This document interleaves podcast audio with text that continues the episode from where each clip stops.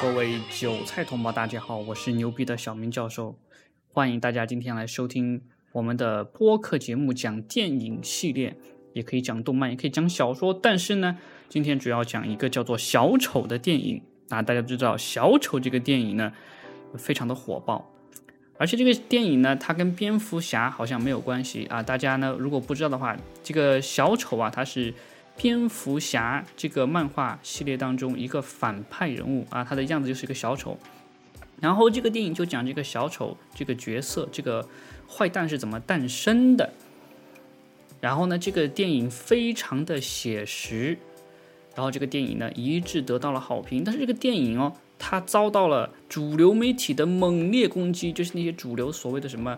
评测人啊，什么的机构啊，这什么媒体啊，甚至新闻机构啊，都在攻击这个电影。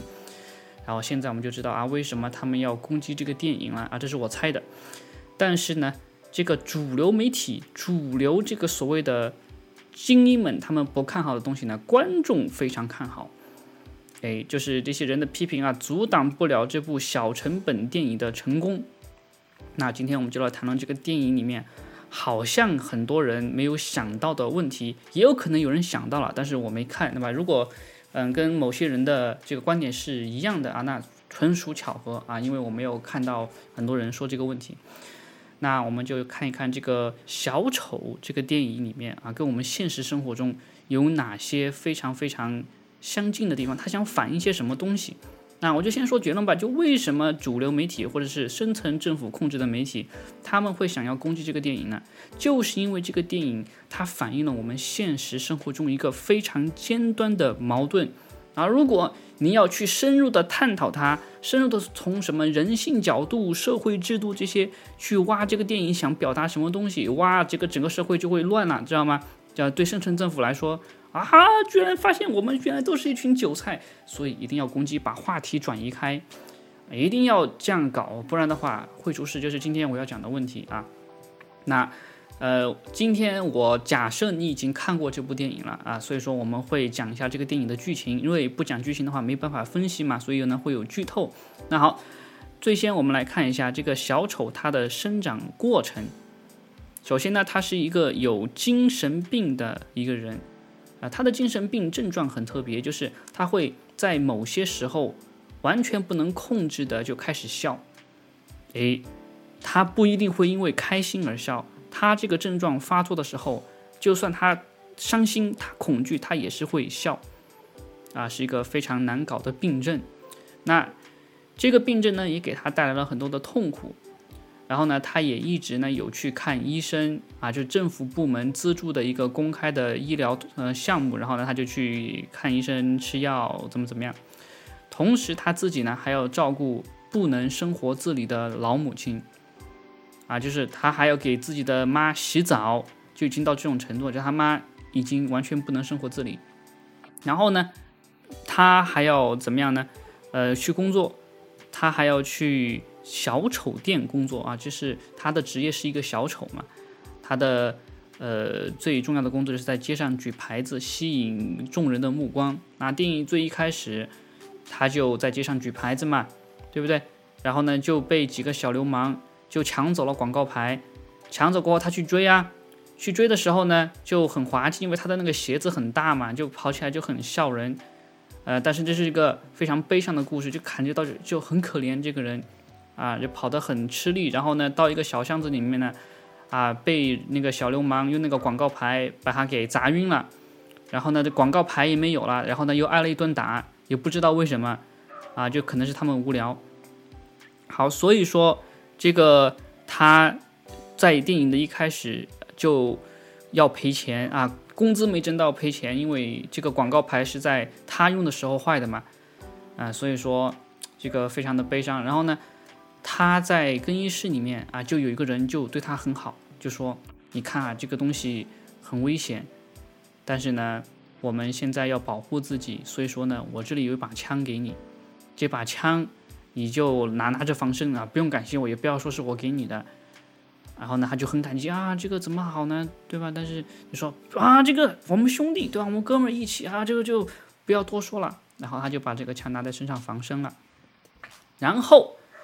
啊，他就说什么呢？哎，这个现在安全了，对吧？我们就去继续工作。哎，但是哦，他在一次医院的表演的时候，啊，他的表演对象呢是一群小孩子，他那个衣服很宽松嘛，他就在那里跳舞，跳着跳着跳着，哎，那个枪就从衣服里面就掉下来了，啊，当时护士看到，小孩子看到都惊吓啊，怎么有个枪，对吧？啊，虽然呢他有点想抵赖啊，这个不是真枪，这个是道具什么的，但这个公司知道他已经对吧，把这个枪带去工作，这个不行，所以说呢就解雇他了。然后现在他就是没有工作的状态，然后呢他要去看病，怎么看病呢？呃，去找医生，然后呢医生给他说。哎呀，这个我们现在政府已经给我们撤资了，我们已经没有足够的资金来维持我们这个项目的运作了，所以说以后呢你就不能来这里看病了。这个小丑就非常的悲伤，就我以后去哪儿拿药呢？他说不知道，对吧？就不知道，你自生自灭吧，反正不要来烦我，我们已经没有钱了。啊，这个打击非常非常的大。哎，但是这个小丑呢，他有一个梦想，什么呢？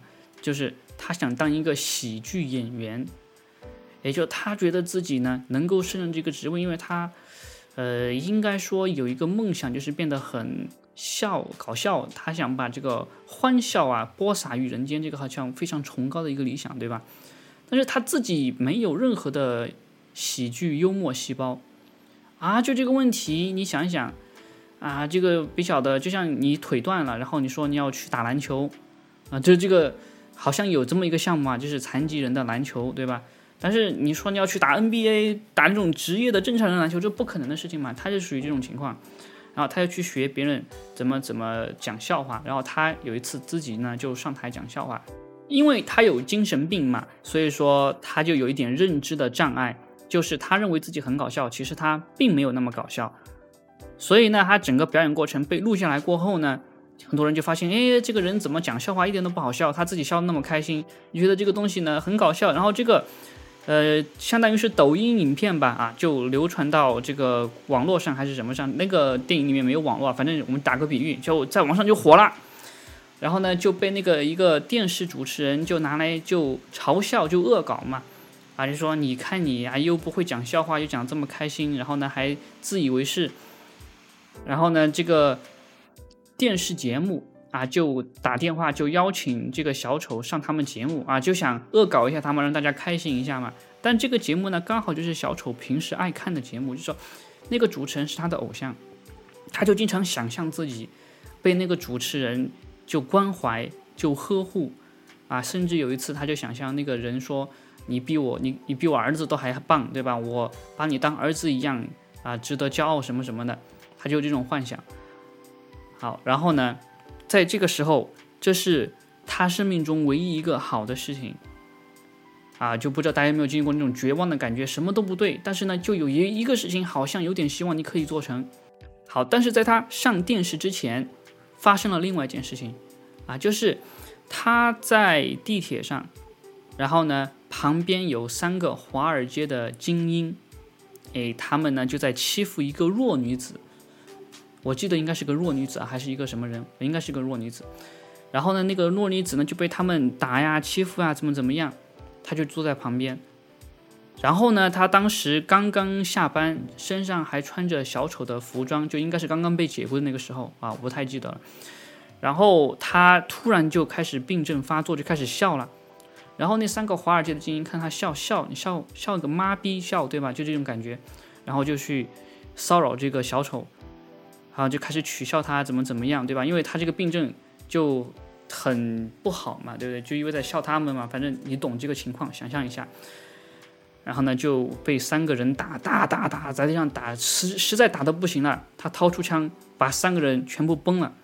其中最后一个人呢是第一枪没有打死，然后呢是打到腿上，然后让他在爬爬爬了很久，然后呢一枪把他解决掉，让他受尽痛苦，然后死掉了。好，那当时唯一的目击证人就是那个被欺负的人嘛，对不对？他当时受到惊吓，只看到一个小丑，所以呢，这个城镇里面就传开了，就是这三个华尔街精英啊，就是被一个长得像小丑一样的化妆的一个变态杀人狂杀死的。然后呢，这个小丑他杀人过后没有立刻被抓嘛，他就很害怕。但是呢，他这个事件啊，本来只是一起事故，但是传出去过后就变成什么呢？就变成这好像是穷人对富人掀起的战争，这是一个仇富的行为。电视就开始炒作了，主流媒体开始炒作了啊，说你为什么要把三个华尔街精英给杀了呢？啊，你看他们上的学校啊，都什么九八五、二幺幺，都什么常春藤啊，他们上这么好的学校，你把他们杀了，你居心何在？啊，你就是嫉妒他们而已啊。然后就说到这个贫富差距的问题，对吧？然后比如说，哎呀，我们现在这个城市就需要他们这等人才啊，然后你把他们杀了，这简直是我们这个城市的损失。然后呢，这个三个人刚好是蝙蝠侠爸爸他开的企业里面的员工，于是呢，蝙蝠侠的爸爸他就站出来讲话了，说：“哎呀，这三个人，哎呀，是我们公司重要的资产，我非常的心痛。就是大家都知道这是表演嘛，就是给员工演一下，我关心我的员工，其实他根本就不关心，对吧？然后呢，整个城市就掀起了一场革命，什么呢？就是。”有一个人发起了仇仇杀富人的这么一个革命，然后大家就开始有阶级对立了。然后呢，大家都穿起小丑的服装，都开始化妆。大家都说就是啊，我们都是小丑，对吧？我们都要跟那个富人发起斗争，因为呢，他们踩在我们头上。好，接下来就是电影的高潮，就是他上了电视节目过后，他在电视电视节目上啊就承认说啊，这三个华尔街的精英是我杀的。然后所有人哗然啊，怎么是你杀的？主持人就问：“那你为什么杀他们？你凭什么杀他们？”诶，他没有直接回答。他作为一个精神病人嘛，他就回答：“如果我今天倒在街上一动不动，然后呢，你会怎么样对待我？”然后呢，那个人人就不说话，对吧？就是还在谴责他怎么怎么样，你就不该杀他们。还说正确答案是什么呢？就是。你对待他们啊，对待我们，就像对待垃圾一样啊！一说完，然后就掏出枪来把主持人给爆头了。哎，就这个场景，很多人解读啊，其实呢，我觉得应该是怎么样的？就是为什么他要把那个主持人这样杀？为什么要说那句话？其实很好理解，为什么呢？就是首先刚才我们要结合所有的这个情况来看，那三个华尔街精英被杀。媒体就高潮了，知道吗？就说什么啊，这是富人对穷人的啊，穷人穷人对富人的掀起的革命。但是呢，每天街上有多少穷人被杀，有多少穷人倒在路上，啊，有多少穷人他们连吃药都没有办法。哎，主流媒体管过吗？没有管过，就是他就感觉到自己的遭遇这么惨，然后呢？这个华尔街精英啊，不就就死了三个人吗？在他看来就死了三个人吗？啊，我们一天经营的事情多惨，他们就死三个人而已啊！为什么我们从来没有得到过关注？就是因为他们是精英，他们是所谓的华尔街精英哦，就是因为他们是精英，所以说他们放个屁哦，他们就是手指被戳破一下，哇，他们都会得到大量的关注啊！我们就算死在路边。他们也不会聊聊我们一下，因为我们不重要，因为我们不是人，就因为我们是精神病人，因为我们收入不高，你知道吗？这个你仔细想想他的话是什么意思？就是这个意思啊！这个一上升一下就变成什么？就变成现在的精英主义，又是精英主义了，对吧？啊，就是他上过好大学，他挣的钱多，诶，他的问题就比你的问题重要，诶，在美国就经常有这么一个网络上的梗，对吧？叫做第一世界问题啊，First World Problem。这个东西是什么东西呢？就是很多第三世界的人啊，他们都在为一些非常呃危险的事情在烦恼。比如说，今天我马上就要病死了，我要得癌症了，或者是我上不起学了，我吃不起饭了。然后第一世界的人，美国人在烦什么呢？哎呀，今天我的苹果手表好像有点慢，对吧？今天哎呀，我吃的苹果好像不够新鲜。哎呀，今天我觉得我早上没有睡好，哎，这就是所谓的 first world problem 啊，第一世界的问题。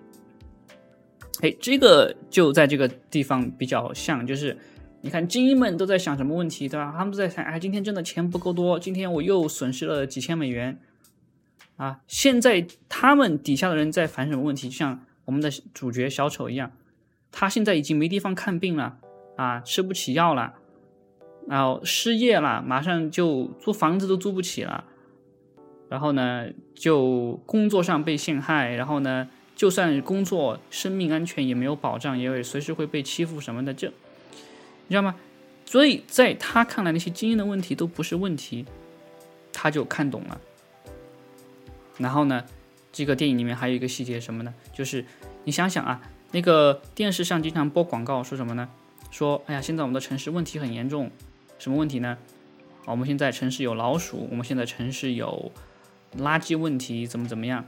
然后呢，这个蝙蝠侠的爸爸他就要竞选市长嘛，他就说我就是要解决这些问题的。所以呢，你们要选我当市长，选了过后呢，我们的城市就干净了。好，现在问题在于什么呢？你要把资金放在什么问题上呢？就是解决老鼠啊、解决垃圾的问题上。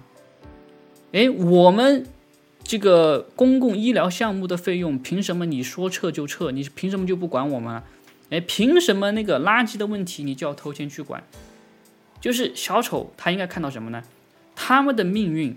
就是被那群所谓的精英在掌控，他们说把钱放到什么地方，那个钱就被用在什么地方上面。你发现没有？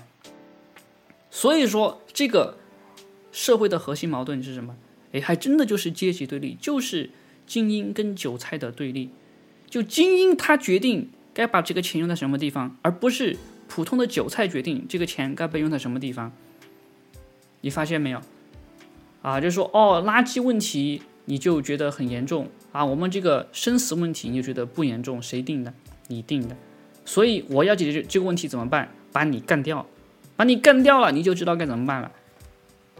哎，这个就是小丑的逻辑啊！这就在他看来，这是一个非常简单有效的方法。然后呢，他的这一套所谓的理论，这个理论不是他提出来的，但是这个理论。在这个城市里面得到了非常大的反响，为什么？因为大家都通过这个事件认识到，我们真正的敌人是什么？就是那群精英。诶，把他们干掉，我们才有好日子过。所以说，为什么城市里面有了革命，就是因为这样。其中还有一个情节很能说明问题，就是这个小丑他发现，就是给他枪的那个人表面上对他很好，但其实呢，他偶然得知啊。那个人给他枪，实际上是为了陷害他，就跟说啊，这个人居然有一把没有证件的枪，他很危险啊，你赶紧必须把他开除。他发现这个问题过后，说哇，那个人不是帮我是害我啊，这个我也深有感触，对吧？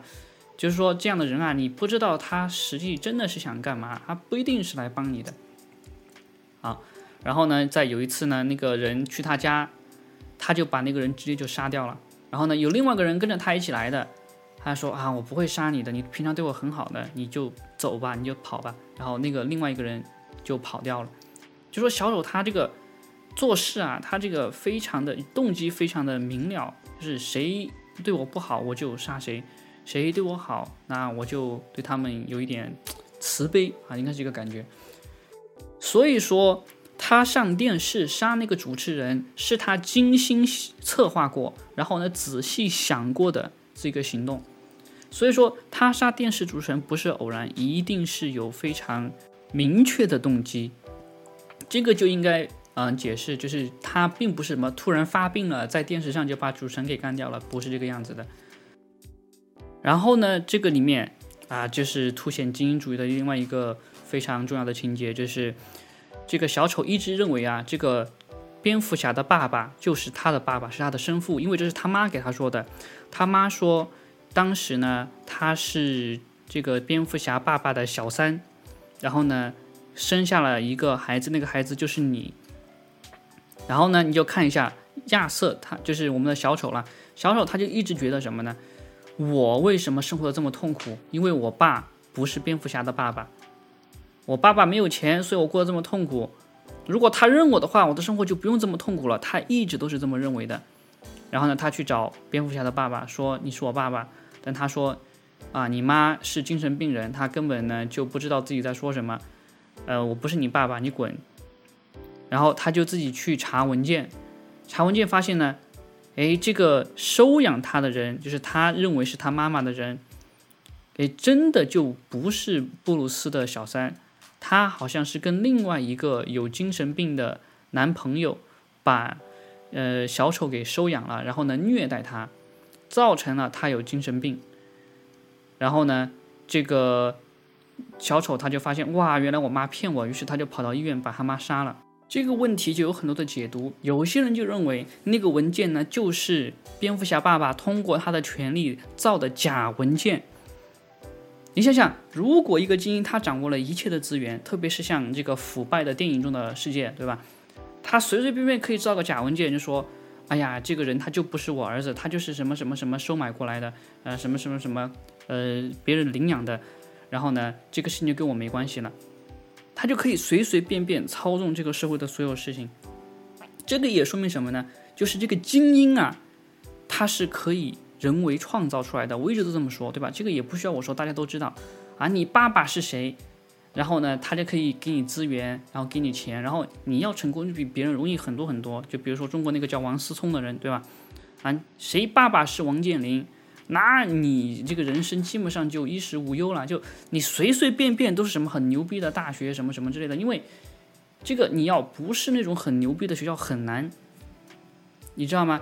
你看他们。做的这个事情就是他们人为的制造了一个门槛，然后呢，你在这个门槛里面你是进不去的，除非你变异，对吧？你什么什么异于常人，你就进去了。但这也不足以让你成为精英啊！我已经说过很多遍了，精英的定义是什么？并不是说你在某个方面做得很好，你就是精英了。你要在这个领域掌握权力，你才是精英。就比如说我们看到很多的人，他读书很牛逼，他做教授。对吧？然后呢，读了个 PhD，然后呢，他在某方面啊天才，呃，二十多岁、三十多岁啊，就在某某某大学当了教授。这样的人是精英吗？他不是精英，他这样的人只能算是一个工具人，为深层政府产出知识、生产技术。什么样的人才是精英呢？像福奇这样的人反而是精英。福奇这个人，他其实非常非常非常的笨，他不会做科研。他呢只会剽窃别人的研究成果，但他为什么就是 N I H 的头？他为什么就能控制 C D C？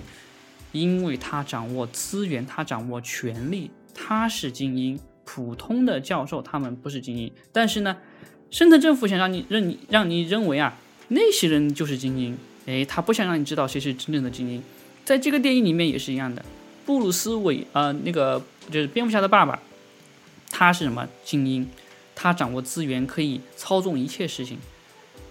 好，所以说他可以决定谁能过得很好，谁不能过得很好。啊，他其实选市长呢，只是一个形式而已。他其实呢，就已经相当于是这个城市的市长了。